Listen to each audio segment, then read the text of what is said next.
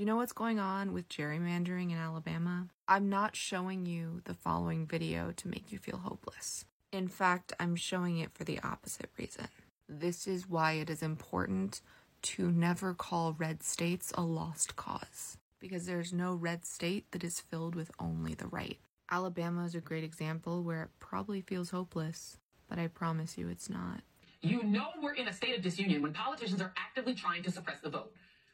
Barely gotten past the midterms, and Republican gerrymandering is in full swing, with up to 29 seats in 14 states already at risk of being redrawn, according to the New York Times. Yesterday, the North Carolina Supreme Court heard a case reconsidering a Republican map, one that was already struck down for being unconstitutionally unconstitutional beyond a reasonable doubt. But during the 2022 midterms, North Carolina voters flipped the court to a conservative majority. And now, in a highly unusual move, they are ignoring precedent, taking the case up again. North Carolina is one of the swingiest swing states. President Biden only lost there by one point in 2020. In last year's midterms, using a court appointed map, Republicans and Democrats won an equal number of congressional districts, seven each. But under the Republican proposed map, Republicans could win up to 11 of those seats, leaving Democrats with only three. It appears that this conservative court is champing at the bit to reinstate this map, with Politico noting that they signaled a degree of hostility toward the groups defending the current map. But North Carolina is far from the only place in a state of disunion.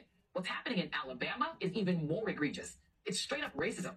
Alabama has one of the highest black population percentages in the country, 27%.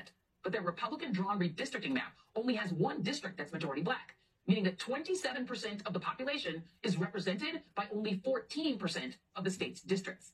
That map was used in the midterms, with that district electing the state's only Democratic Congress member. Challengers sued the state, arguing that the map violates the Voting Rights Act, which has been one of Chief Justice John Roberts' longtime dreams to invalidate. The court heard arguments last fall, and the conservative justices seem to be leaning towards upholding this map. The case is called Merrill versus Milligan. Legal Defense Fund President and Director Counsel Janai Nelson joins me now, along with Evan Milligan, Executive Director of Alabama Forward and plaintiff in Merrill versus Milligan. Thanks, you, thank you both for being here. Uh, I had the honor of, of meeting you, uh, Evan, uh, when I was recently in Selma, and we were on panel together. And I want you to, to give the, my audience the education you gave me about this case and why you um, are a plaintiff in it. Sure, it's great to be with you again, Joy. Hi, Janai. Uh, well, this case to me is about is about love for people who live in the Black Belt region of, of the United States, uh, particularly the Black Belt of Alabama, where I was raised. But I happen to be born in the Black Belt area of East Texas, uh, in, in, Houston. It's where my father was from. And I, I mean, just by luck of the draw, my parents were, were, people who taught me to love Black people through activism. And so that, that was a legacy that I grew up around, just like many other people in my part of the country. And as I became an adult um, and was choosing a career path, I, I've just been really, you know, invested in justice oriented work and work that improves the conditions of people living throughout Alabama's poorest communities. And so that led to us being involved in redistricting work in 2021. And as a result of that, we were able to get to know the Legal Defense Fund attorneys and other attorneys who were on the ground working alongside community members and organizers. So when it was time to challenge the state's map, it was a really easy decision to work with the Legal Defense Fund to do that. Yeah, and you know, Janai, the, question is, is it a winnable case? I mean, the arguments were made, I think last last October. Um, but you know, we know that you know the supposed moderate among the, the, the conservative wing is John Roberts, who has a long history of seeming to despise the Voting Rights Act, going back to when he was a Reagan lawyer. So it's hard for me to construct which five members of the Supreme Court would actually rule in, in favor of Black Alabamians. Am I being too pessimistic? Listen, I think your read of the court is correct. Uh, I will say that this case is absolutely winnable. In fact, it is a slam dunk case on the merits. You you almost can't look at that map and look at the facts underlying it and see anything other than a racial gerrymander. We have a population of Alabama where uh, black people occupy roughly 27% of the population, and yet they are relegated to have an opportunity to elect a candidate of their choice in only one of seven congressional districts. So, you know, the math alone suggests what we were able to prove through a very extensive record, and that is that black people are being packed into a single district in Alabama, and there is a a direct effort to limit their political power. And this court should and can rule in our favor quite easily. And I hope that it will.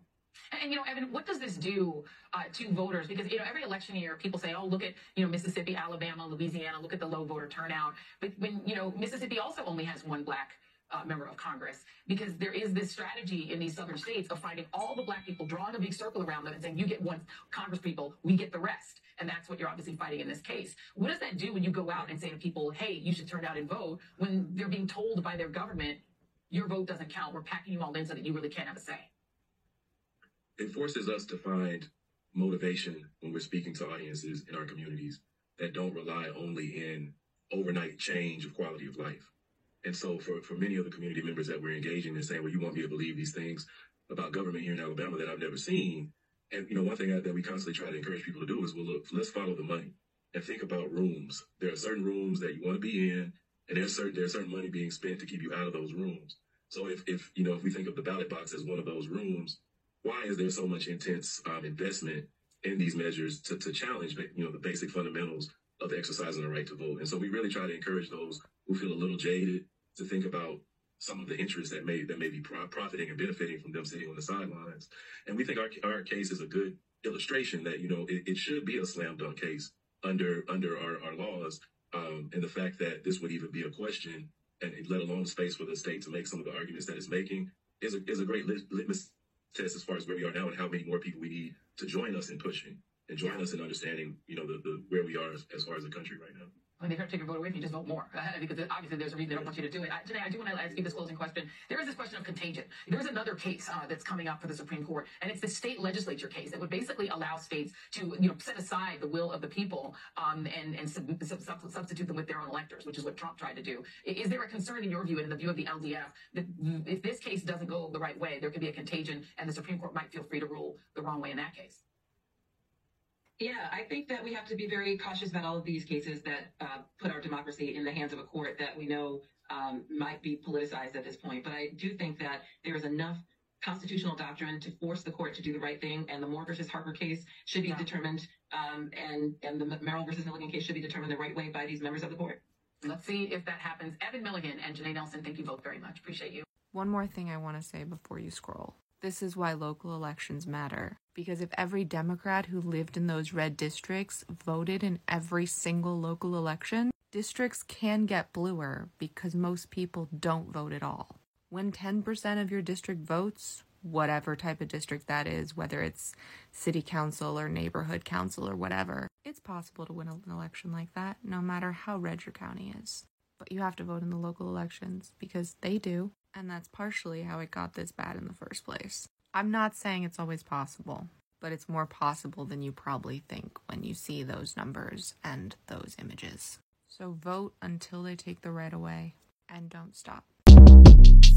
Short Cast Club